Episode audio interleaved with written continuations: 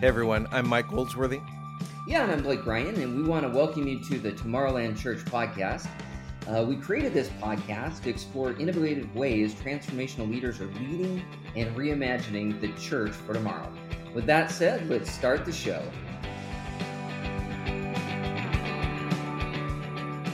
Well, hey everybody, welcome back. We are glad to have you here again on the Tomorrowland Church podcast. Welcome to our second episode and we're so grateful for all the positive feedback that we got on this last one. We're it's been so good to hear from so many of you and, and hope that you continue to enjoy this. And so Blake and I are here together and we're sitting now a few months into this uh, COVID quarantine, stay at home stuff here. And, and we haven't been able to like see each other in person in the office. So Blake, like, what have you been doing with yourself these last few months? Yeah, good question, man. Um, certainly, you know, the the lockdown has has created some challenges. Um, you know, when I think about just uh, being with the team day in and day out, uh, which we love. I mean, we have such a familial uh, culture there. It's hard to to not see people, you know, face to face and be able to connect that way. Um, but you know, there's been some silver linings to this, and and Mike, one of the things that I think has been really helpful is just the time that I've been able to spend uh, with my family uh, you know, when you're when you're not commuting and uh, when you can't go anywhere. Um, I think it reduces the distractions in your life. And uh, so those are some of the things that I've really enjoyed is just spending time with the family. You know, uh, for me, as you know, you know, weightlifting, powerlifting is something yeah. that I really enjoy. And uh, with the gyms being shut down, I was able to kind of create a home gym. And so now, you know, me and my kids, all three of them, uh, we get out into the garage and we work out together, which is just been a, a, blessing. It's just been a blast to be able to do that. Um, you know, we're just huddling around the table, uh, playing games. Um, so yeah, I just man, a lot of my time is um, outside of you know trying to to lead uh, the organization remotely has just been spent uh, with my family, and uh, man, I just wouldn't trade that time for anything. Looking back. I love it. And you genuinely are a much more disciplined man than I am. I was working out regularly at a gym called um, Orange Theory. I was doing Orange Theory Fitness. That yeah. it's uh, high high intensity impact training, something like that. And I was doing that regularly until COVID hit and it's all shut down. And I've worked out a total of two times over the past three months. So I I've definitely put on the COVID nineteen during that. Yeah, time. it definitely shows, man. No, just kidding. well, you know, they say as we're we're looking at each other over Zoom right now, they say that the the Zoom adds twenty pounds. Yeah, at least at least at, twenty pounds, and at I, least twenty. You know, I think I appreciate you know just my mother's honesty that she said you know I have a face for radio, um, so this uh, this podcast worked out pretty good. It does work out really well. Well, on today's episode, we interview another mutual friend of both of ours, uh, Chris Kurish. And Chris is leading a church plant here in Long Beach. And so I got to know him because I'm in Long Beach, California, and was leading a church out here in Long Beach. And so he came out to do reconnaissance work and, and we got to know each other through that. But I then learned that you and Chris had a relationship as well. And so how did how did you start to get to know Chris? Yeah, absolutely. Uh, we actually worked um, with the, the church that he was a part of uh, previously to launching his own church. And one of the things that he was trying to do is come up with innovative ways to, to plant a church. And um, he uh, he had heard that I had actually created um, a local coffee shop, a local uh, specialty coffee shop um, that was a little bit out of the box. Um, and uh, this specific coffee shop, Restoration Roasters, uh, was created um, alongside with the Corona Norco Rescue Mission to really highlight this idea of homelessness uh, but not only that, all the proceeds went back to the shelter uh, to support the program. And then what we were doing is we were trying to uh, get people geared up to get back into society. And so we would use that as a vocational training opportunity. And so really ran on volunteer uh, volunteerism. And so he had heard about that, wanted to talk through maybe some ideas where he could leverage um, a coffee shop as a place to plant a church. And so that's how we originally met. I love that. I love I love what you've done with that coffee shop. I think maybe we should find a time on here where we we poke into that a little bit more and get to hear a bit more about how that was created, the way that it runs, some of the things that you've learned through that. I think that would be really neat. But I love that that was a connecting point, and some of the forward-thinking things that you were doing was a connecting point for you with an innovative leader who wanted to try to think about some things in some fresh and new ways. Yeah. So, yeah, so this is going to be a great interview with Chris. I'm looking forward to you all getting to hear it.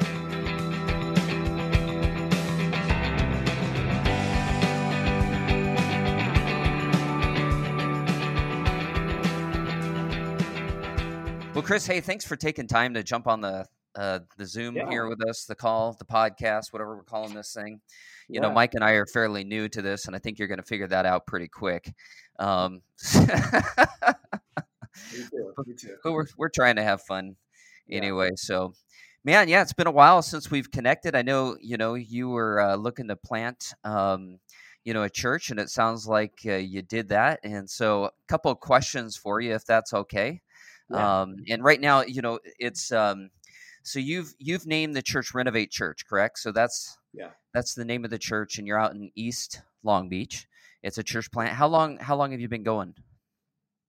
Um, yeah, so we have been uh, online since Easter Sunday. That was our first our first Sunday. Awesome, man. So here's uh, here's our first question for you. We know you're an innovator, you know, because you and I had connected uh, prior to launching, and a lot of your ideas were kind of out of the box um, ideas for for planting a church. And I guess the question is, did did kind of your initial plan to plant the church change, and, if so, how? And how have you kind of innovated in your new direction?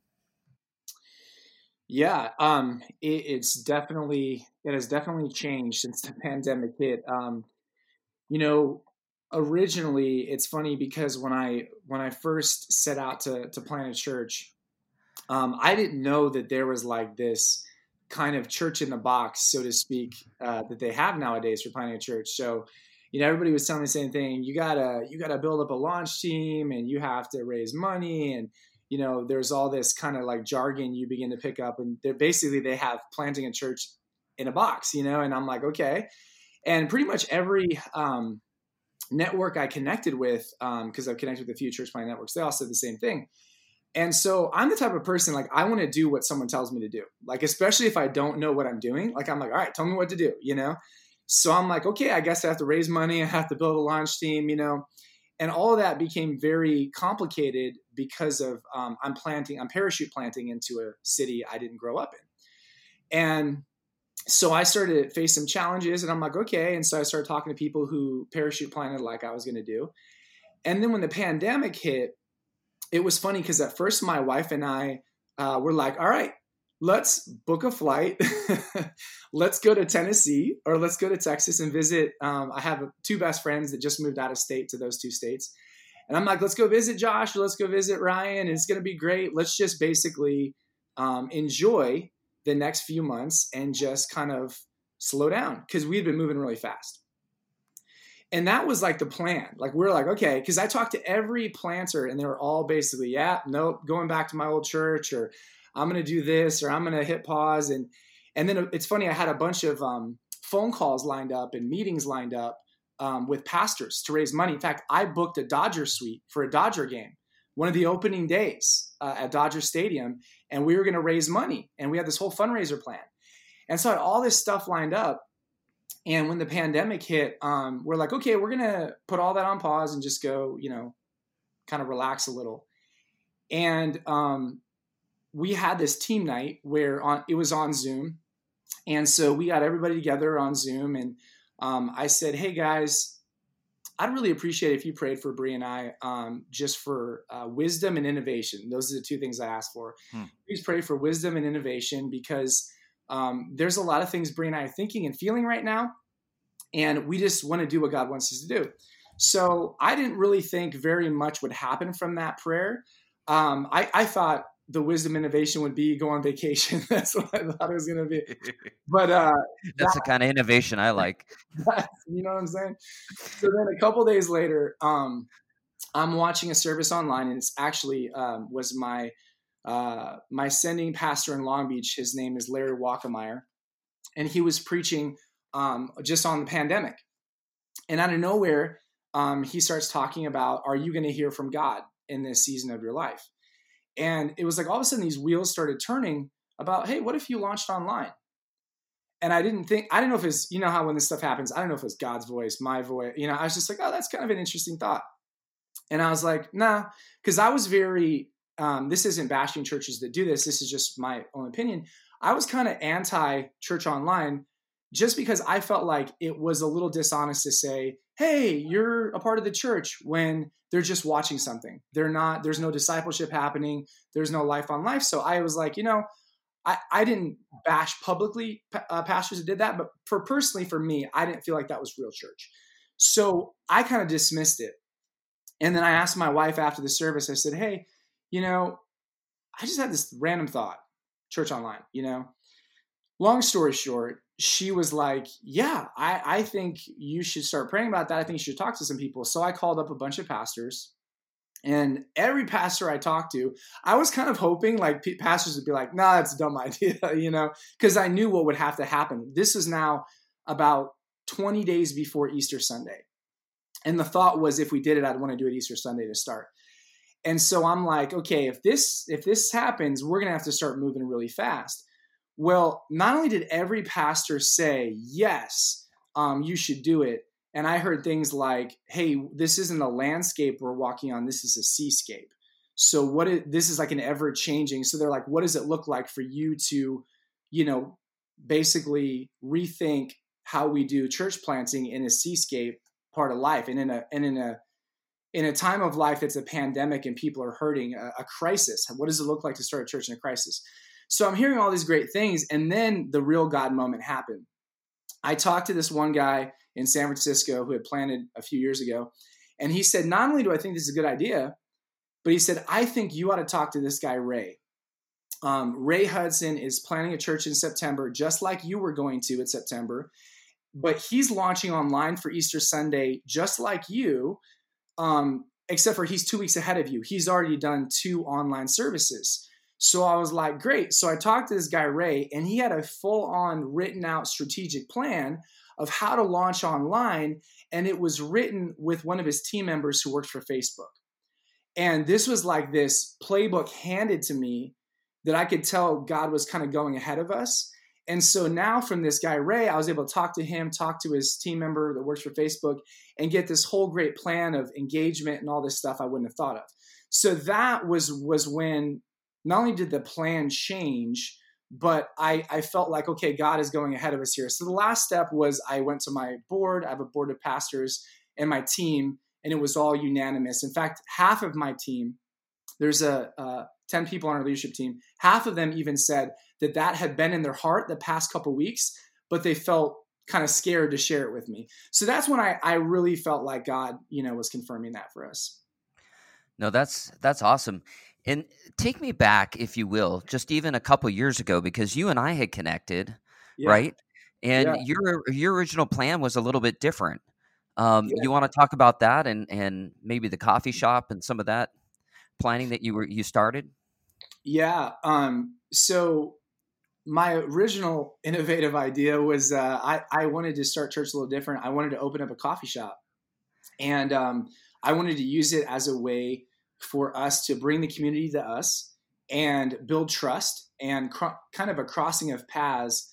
And as um, you kind of brilliantly put it back then, um, it was that um, opportunity to have a community place that's like a third place and um, where we can meet people at the well in the modern day version of that, you know, where Jesus met this Samaritan woman at a well where everybody used to gather. What does it look like to to bring the community to you in a way of a well gathering. So I I loved that idea, but I got shut down by some uh, church planting assessors who basically assess you and tell you whether or not they feel like God has called you to plant a church.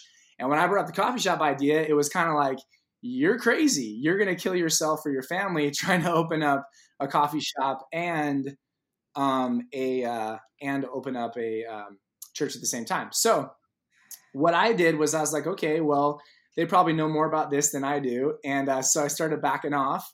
And the hope was later one day I could open up a coffee shop. But then um, when this whole pandemic hit, I kind of started thinking about doing the online thing instead. So.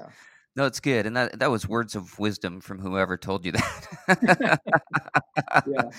No, that's yeah. awesome. So you launched Easter, um, and um, just you know, h- how is it? How has it been? you know, you you launch uh, your online church plant, um, and now you're, gosh, a little over maybe a month into that. How's it going? Yeah, um, I would say overall it's it's going really well. Um, we were surprised that you know on our on our launch Sunday we didn't really know what to expect, um, but we had uh, a little over eighteen hundred unique devices streaming. So we That's obviously great. don't know how many people that was. Yeah, um, but it may have been a family. You know, half of them may have been family. We don't know. So that alone, I was like, oh wow, eighteen hundred people. That's that's great. I mean, um, we have nothing to compare that to because one of the things that I learned is when I asked all these pastors, "Hey, you think this is a great idea? Who can I talk to?" The thing I found out is nobody else uh, they knew of had planted online, let alone you know in a pandemic. So we had no playbook really to go to except for that guy Ray I mentioned. You know, so um, when we saw that number of 1800, is that good? Is that bad? I didn't even know.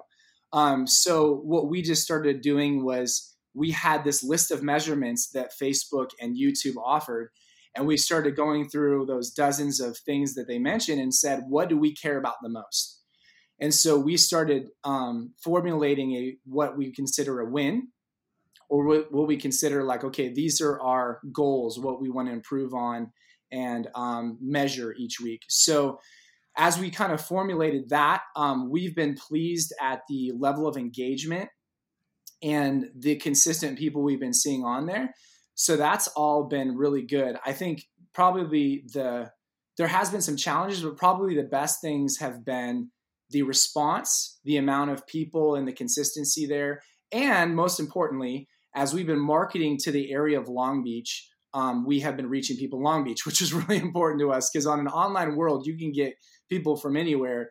Um, and so we were reaching people in Long Beach, which was a huge win for us. Oh, that's great news. That's awesome. Yeah. Really good. Hey, Chris, I'm curious about it. It seems like in your story a bit, you have had a couple of moments of just in what you've described here of adversity showing up in the way that you thought that you would head forward. So you're mm-hmm. going to plant by opening up a coffee shop that you've got this great idea, you're passionate about it, and it gets shot down, and you sort of pivot from that. And mm-hmm. then you're going to open up the church in sort of the standard way, build a launch team, fundraise, and you're trying to figure out some unique ways to do that.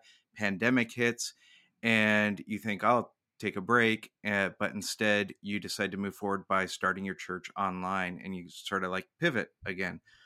Um, I'm not sure exactly how to ask this, but I'm curious for you what um, sort of stirs in you and how have you been able to process those ideas where like what happens for a lot of people is you have an idea that you get so excited about you hold so tightly to it that when something happens you're not willing to sort of um, go in a new or different direction.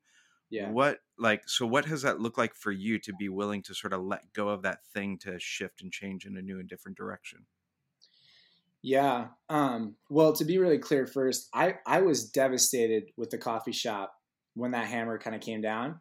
Um, my wife and I did like a week long uh, assessment. And at the end of that, when I heard that, I, there were, my wife could, could tell you, we did a car ride home from San Diego where the assessment was, and it was dead silent. And I, mm. I was mad. I was really angry.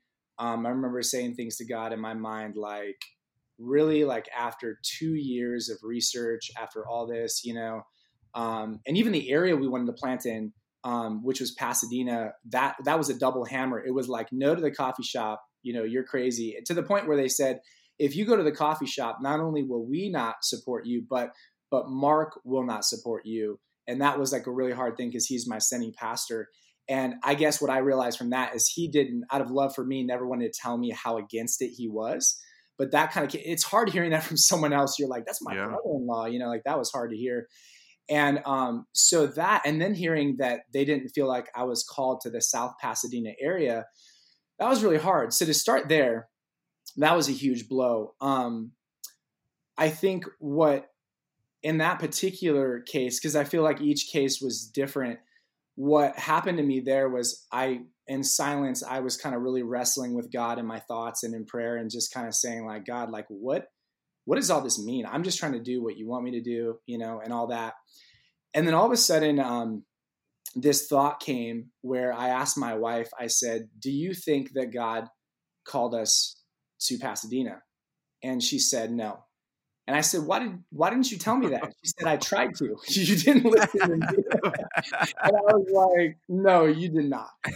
And uh, I, as you can tell, like uh, I, am an eight on Enneagram, so we don't we don't listen very well. But uh, anyways, um, I I just I just said, well, if God didn't call us to to Pasadena, where do you think He did call us? And she said, I don't know. And then I said, um, you know, one of the things I keep thinking about, I told her, is that um, the people we always reach in ministry. I started thinking about the people we had always reached, and uh, youth ministry was what I did for the longest. I did that for eight years, and so I told her, "Did you ever notice how most of the youth we reached were broken people?" And she was like, "Yeah, no, I, I definitely agree with that. You know, to, to, put it this way, half of them, at least, um, would tell us." Um, that we had about 150 students coming, and about half of them, when we baptized them, when we talked to them in small groups, would say, "You know, my family aren't Christians. I'm the first Christian in my family." And so, what I brought that up to my wife, I said, "Hey, I kind of feel like God's called us to reach broken people. Would you agree with that?" And she said, "Yeah." And then it began a question of like, where is it that God has called us to if we're called to reach broken people? And long story short, that ended up leading us to Long Beach. And so I guess what I'm just trying to say is in those moments that have been really hard, big blows, I've really gone to like kind of this wrestling with God in prayer of like, you know, what are you trying to say in this? We heard what they said, God, but what are you saying in this? And I feel like that word you use, that pivot that happened came from like us really going to God in prayer and, and hearing like this kind of next step of what he wanted us to do. That's really good. I wrote down as as you were sharing, I kind of heard you talking about like grieving the original idea, but yeah, like actually yeah. being sad about it and having grief over it. Yeah. Um, it seems like you're really open to hearing other people's voices and intentionally seeking that out. Um, I heard you talking about the idea of like even like getting what's the bigger idea behind what we're doing. So like getting to the mm. like we're reaching broken people so it wasn't necessarily about the form that it was taking but it was yeah. like what's the thing behind it and all of that it seems like is is happening through for you a process of of prayer seeking god wrestling with mm-hmm. god and all of mm-hmm. that um i'm curious um not just when you have these moments that sort of disrupt what you thought you were going to do where you have to pivot but also um as you sort of dream somebody who plants a church um, it tends to be somebody who has vision and dream and like wants to push things forward. And so for you, when you are um, intentionally pursuing that sort of a framework, are there things that you're doing that help you to be thinking forward? Are there things that you intentionally do that help you to think beyond the present moment, to think into the future, to think mm. about vision? Yeah. Yeah. Um, I mean, I, I think for me, I really have tried to surround myself with people that do think outside the box. Like even one of the reasons why I went to Blake um, is because I always thought that Plain Joe and and you know Blake in particular were just very brilliant in their outside the box thinking. I remember the first time I went to Plain Joe Studios um, with uh, Tom, who's the executive pastor of Vantage Point. When we walked in, Tom was like like smiling. He's like, "This is really cool." And I said, I feel like I just walked into Willy Wonka's chocolate factory. and uh, he he's like, yeah, yeah, that's a good way of putting it. And and so, anyways, going back to uh, Blake, is that I met with him about the coffee shop idea because number one, I knew he started the coffee shop at Crossroads um, uh, Restoration Roasters, and so I just wanted to kind of hear from him his thoughts on trying to start a coffee shop and all that. And so as I've surrounded myself with people like that, even like movies that I watch, um, podcasts I listen to, I just try to always kind of be ready for those ideas. Even like I was saying with um, Larry's message, when it kind of led to that direction of launching online, I just I, I I feel like in listening, I try to listen for that idea that kind of like um, really gets me thinking and mm. so even with series that we are working on for our um, our church, there will be like this all of a sudden this you know light bulb will come on from a Netflix show I, I've heard about and how that could translate to something. So I guess just trying to, my brain is constantly kind of working on those sort of things. Yeah, that's good. I'm curious at like a pragmatic level when you're inputting, getting all this input of all this inf- information, hearing Larry's sermon, Netflix, movies, things like that. Do you have any way that you're recording that? Do you just naturally sort of file that in your brain? How does that work itself out at a practical level for you? Yeah, I I uh, I really try to. Um, I mean, if it's a big idea like a like planning a church online, like obviously I don't have to write that down. But um, yeah, for other stuff I do. I will write it down. I have a sermon calendar where I try to plan out the year, and sometimes I leave empty spaces if nothing's really coming to me. But um, you know, like for example, um, Mike Mulligan um, is a friend of mine from Vantage Point. I know part of Plain Joe Studios as well, and I I asked him to kind of consult me with some future series ideas because I do want to get outside of my own head and I'll I'll kind of write things down. But um, sometimes I'll even wake up in the middle of the night and literally like write something down. Like the assessment in San Diego, um, one of the things they they did was they were like, "Hey, tomorrow you have to preach a message," um, and we we left at like 8 p.m. or something. It's like, okay, tomorrow at 8 a.m. you have to preach a message and you have like no time to prepare and they want you to feel that way. And so like I spent the night anyways, like four hours trying to prepare something. And I woke up in the middle of the night. I'll never forget this. And I like wrote down like three things I wanted to say in my message and I went back to sleep. So, you know, I, I really try to, when those ideas come, kind of scribble it down because I realize I do forget them if I if I don't. Yeah, for sure. Um, let me ask you one more thing, and then uh, let Blake jump back in here so I don't hog you. Um, so you were talking about like things waking you up at night. I'm curious if there's any like ministry ideas or things, things that you haven't yet implemented um, that you're thinking about that kind of keeps you up at night. Ideas that are just kind of stirring that won't leave you alone, and and you don't know if they'll work or not. If we talk to you six months from now, maybe you'll have implemented it and it'll be great. Maybe you'll have moved on from it and have shifted to something else. But I'm curious if there's anything just sort of like stirring up there for you right now. Yeah, um, I still want to do the coffee shop for sure. So that's still back there. In fact, um, I keep thinking about if this pandemic may work to our advantage in the way that um, getting real estate, um, even if hmm. it's just leasing, will be cheaper than ever. Um, and so I that's even stuff I try to think about. And, and even like as we go to launch live in person in Long Beach, because we're just online right now, I've been thought about, man, like as horrible as this whole thing is, there are good things in the fact that it might be easier to find a location to to meet in because of the times we're in. So um, the coffee shop's still on the back burner for me and, and something I'm thinking about again. But um, yeah, other than that, I mean, there are ideas I have like once life goes back to normal and we launch in person I've thought about why sh- why couldn't we continue an online service that's that's orchestrated just for people online? And so what I mean by that is you know I've noticed that a lot of churches, and again, this isn't a, a, bashing thing, but this is something I've noticed and taken note on. They've stuck to their normal thing. So, like, whatever church looked like before, if they had an online service, they recorded what was there. They allowed people to kind of peek in from the outside through an online experience by just watching what happened. But there's only been a few churches I've seen who've actually completely changed the way they did their service. So, for example, if a church did three worship songs, announcements, message, and then one more worship song, they did a lot of churches, they do the same thing. But there's been a few churches that have actually completely changed that. And they've gone down to like one worship song, message, and you know, something else like that. And so what I've been thinking is why not continue to do a service specifically tailored to people who are um, watching online, meaning a shorter service. And um, that's like one of the things I've noticed is I'm able to speak directly into the camera, which feels very much like we're having a conversation. But if we go back to like I'm preaching to an audience and they're filming me, then my eyes are going to be on them and not to that person at home and that connection we're having because it feels like it's for them.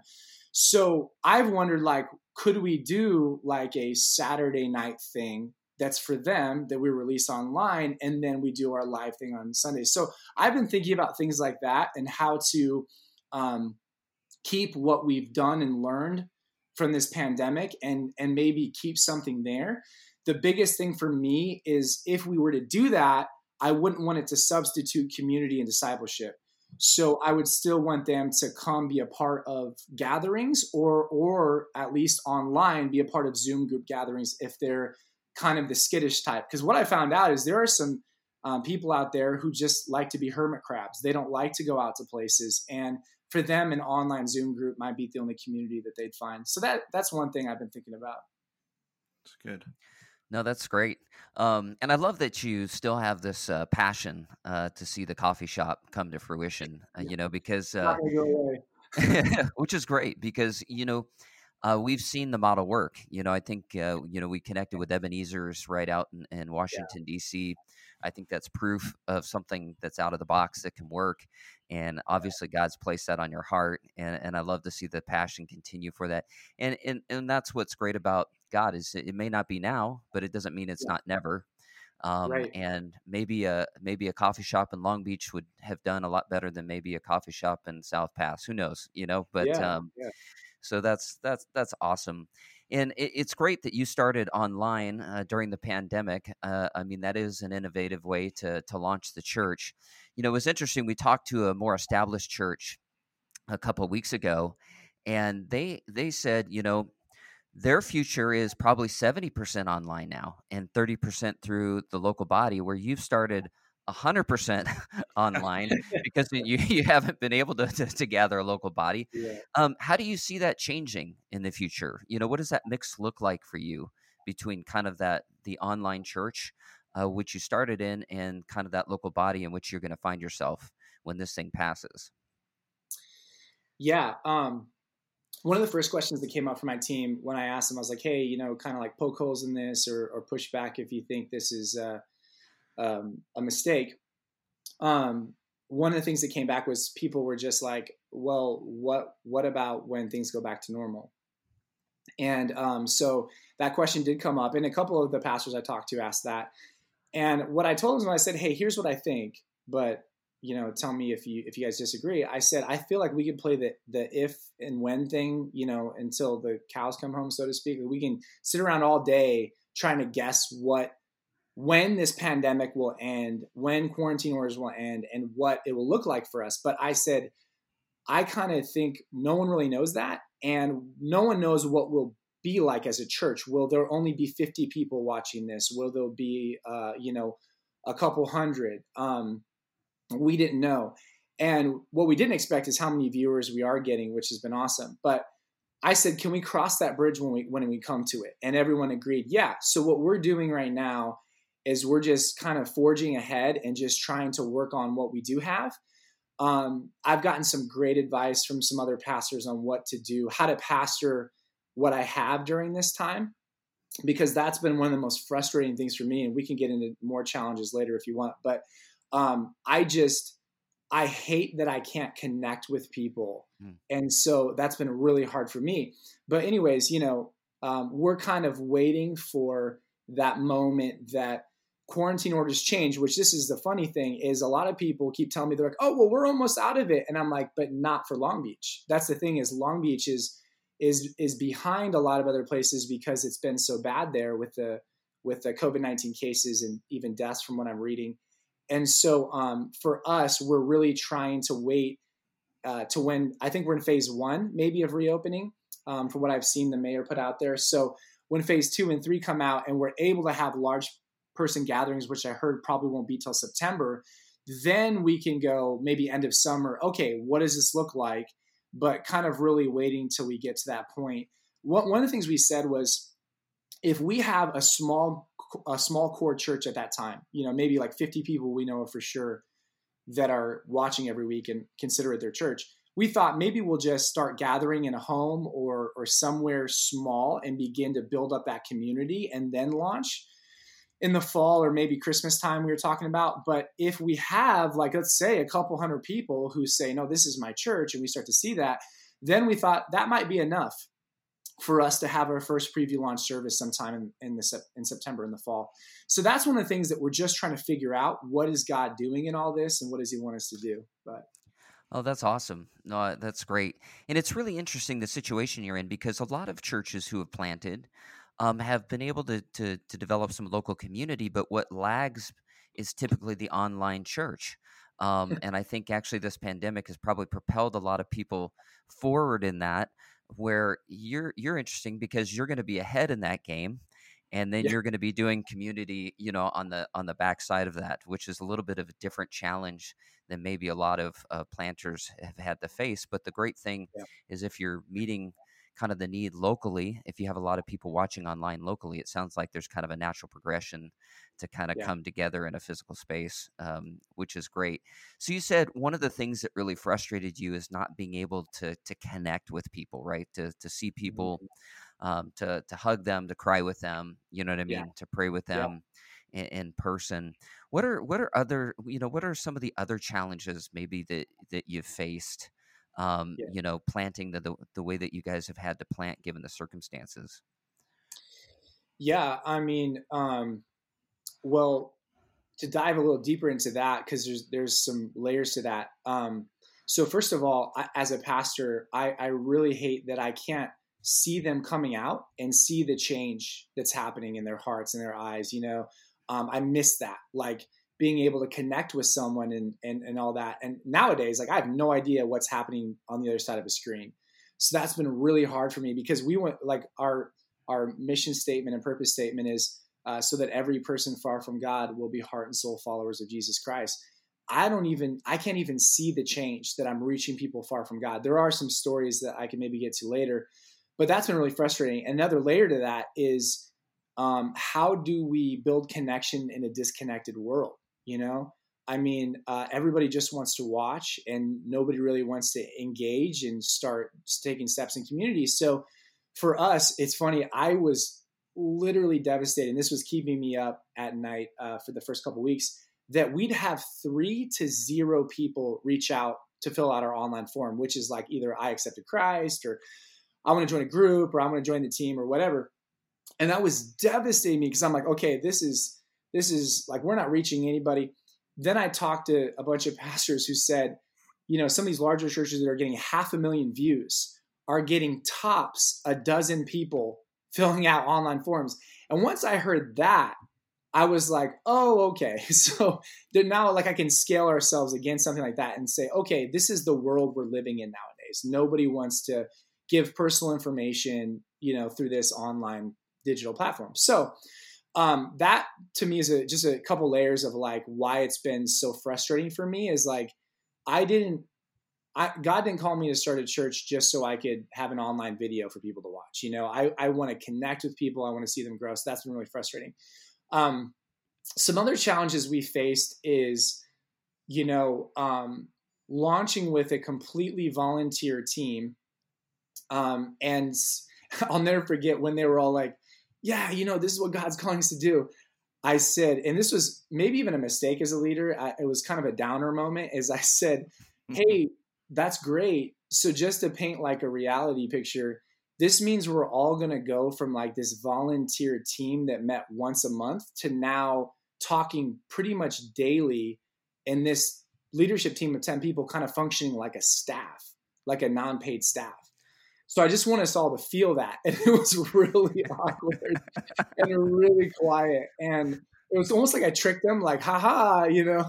Um, but uh, from that, they've been amazing. I mean, they've responded, um, stepped up, been very fanatical with their approach to everything. And, you know, these people are just giving hours to this church. And it's it's funny because in the middle of a pandemic, when you know the whole world's kind of at least here in america kind of losing their minds. And long beach everyone kind of hearing is like i don't know if you know this mike but it's either number one or number two in la county for confirmed cases or something like that. Hmm. and i was like hey can you guys come down to our filming in long beach you know every week? And it was amazing because they did. And so every other week we rotate and half our team goes down so that um, there's about 10 people there each time uh, half our leadership team. Our core team is about 25 people. But, anyways, that's been amazing to see them going down and what a lot of people would say risking their lives, you know. And and we do social distancing and wear masks and all that, but it's just the the risk factor and how they've we've seen so much faith from them.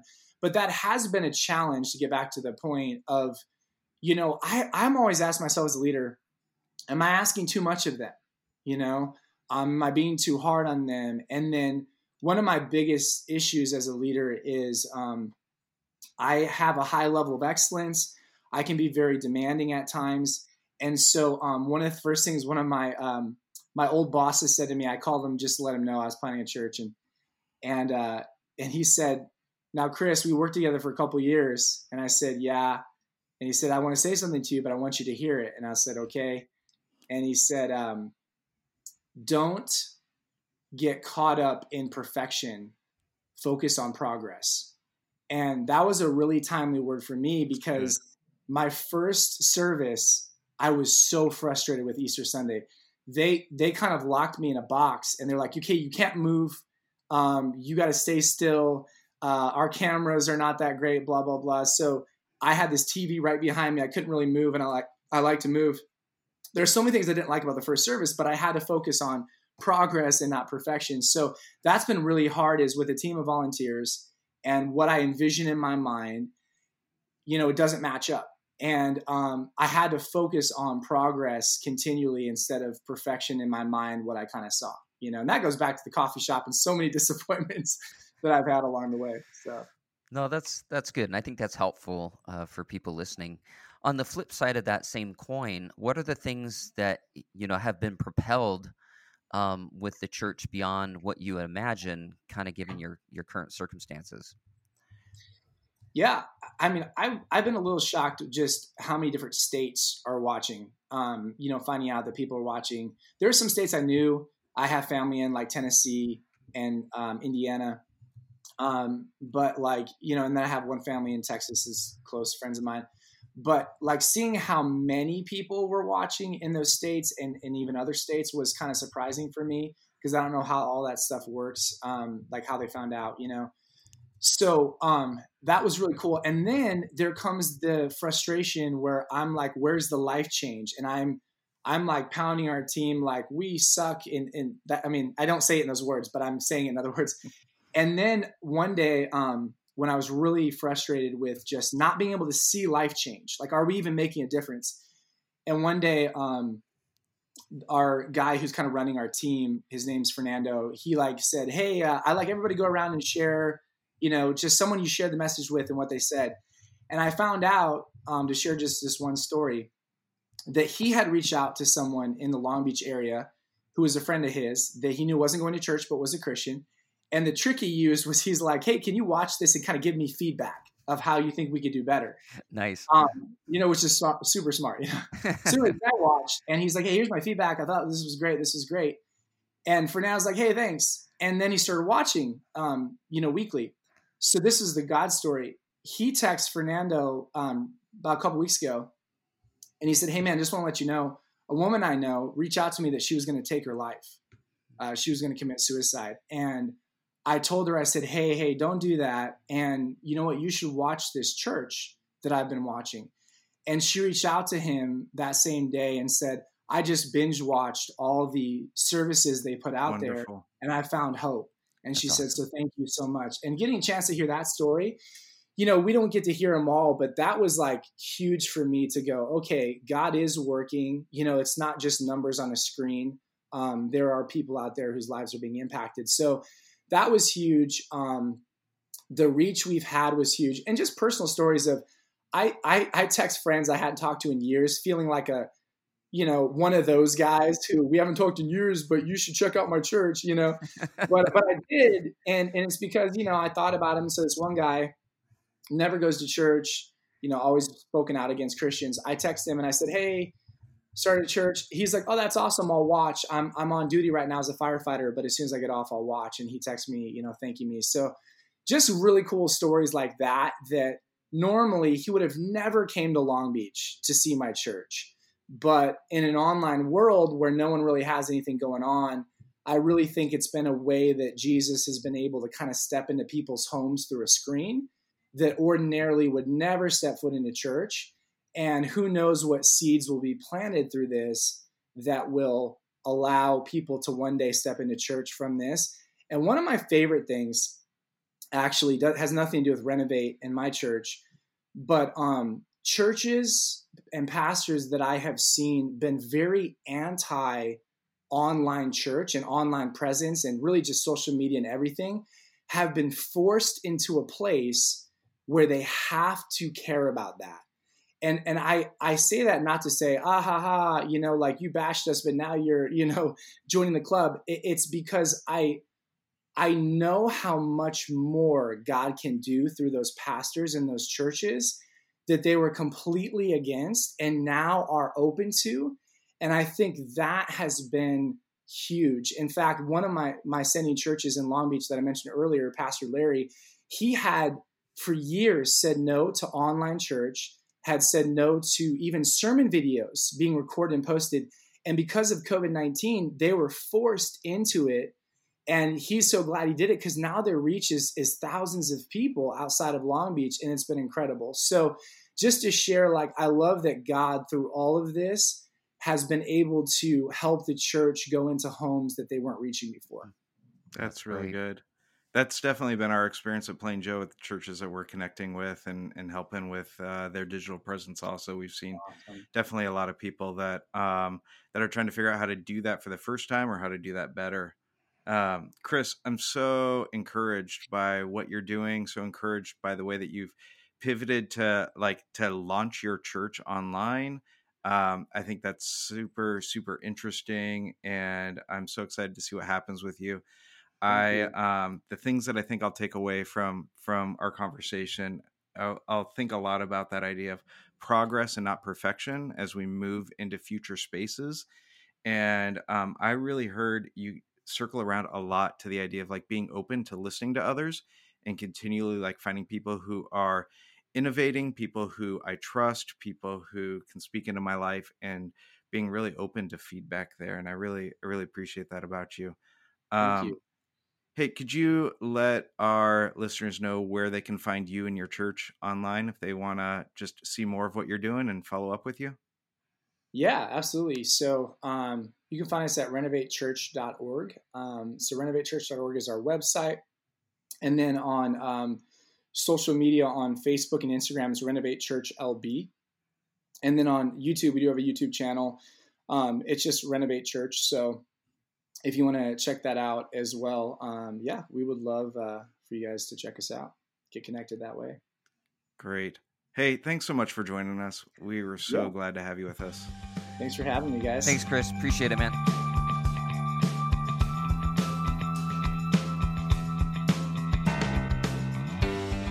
Well, um, I thought that was a really great interview with Chris. I enjoyed our time with him, and and he offered us some like thoughtful and challenging ideas. And so, Blake, what were what were some of the things that stood out to you?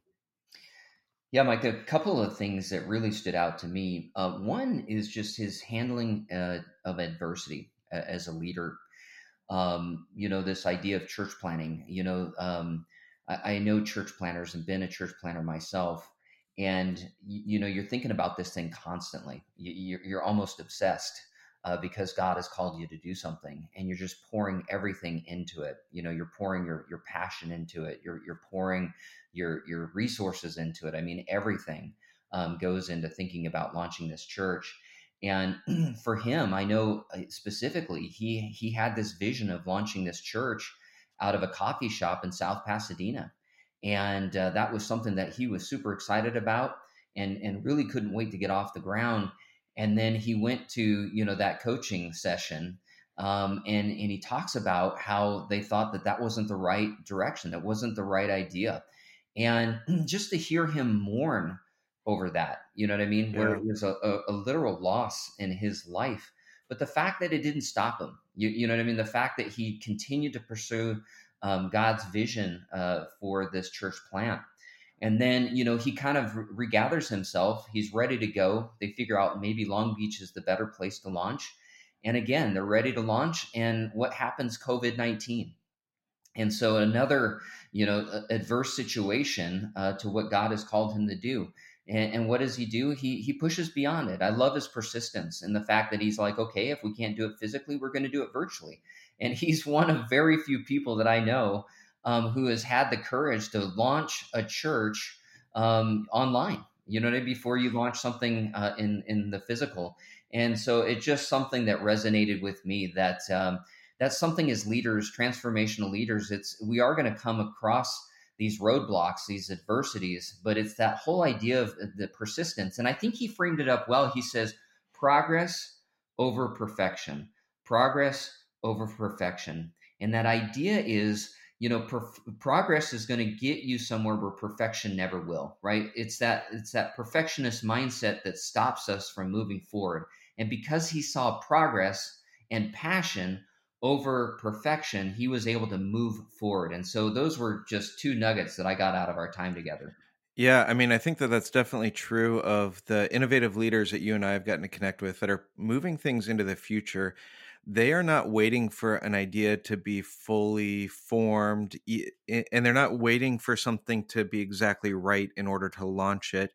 They are they they are building it as they go and just continually taking steps forward and really failing forward. Um, yeah, one of the things that I heard from Chris was sort of like a theme of openness. He has this openness to others' voices. So he thought he would go in a direction. He heard from others and decided to pivot and shift and change. He has this openness in prayer of just kind of like, God, what do you want to do in me and through me? How do you want to do this thing? and it's this sort of openness that allows you to be able to dream about the future that allows you to be able to not be so sold on an idea that you miss the new thing that's happening you miss being able to adapt and change that sometimes i think what happens as leaders is that we is that we get so sold on an idea that we have that the idea becomes the vision and we miss like well what was actually the bigger thing behind that and we have to hold those things lightly and i think uh, I, I was really challenged by chris having this openness with things that were really dear to him, but he was able to be open with it. And you can't move into the future without that. So I, I appreciated that about him. Absolutely. Yeah. It's this whole idea of keeping the main thing the main thing. Um, and I know that uh, when we don't do that, we allow we, we, allow ourselves to get sidetracked, right? And we're less successful in the pursuit of what we're trying to accomplish. Uh, so I absolutely resonate with that. That's good. That's good. Well, friends, we're so grateful that you joined us again on the Tomorrowland Church podcast, where we are exploring innovative ways that transformational leaders are leading and reimagining the church for tomorrow. Our podcast is produced by Caleb Henry. And so hire him, contact him at caleb.m.henry97 at gmail. If you want to get in touch with Blake, he is blake at plainjoestudios.com. Or if you want to get in touch with me, I'm Mike G at plainjoestudios.com. So for the Tomorrowland Church podcast, we are saying goodbye and we look forward to connecting with you all again next time.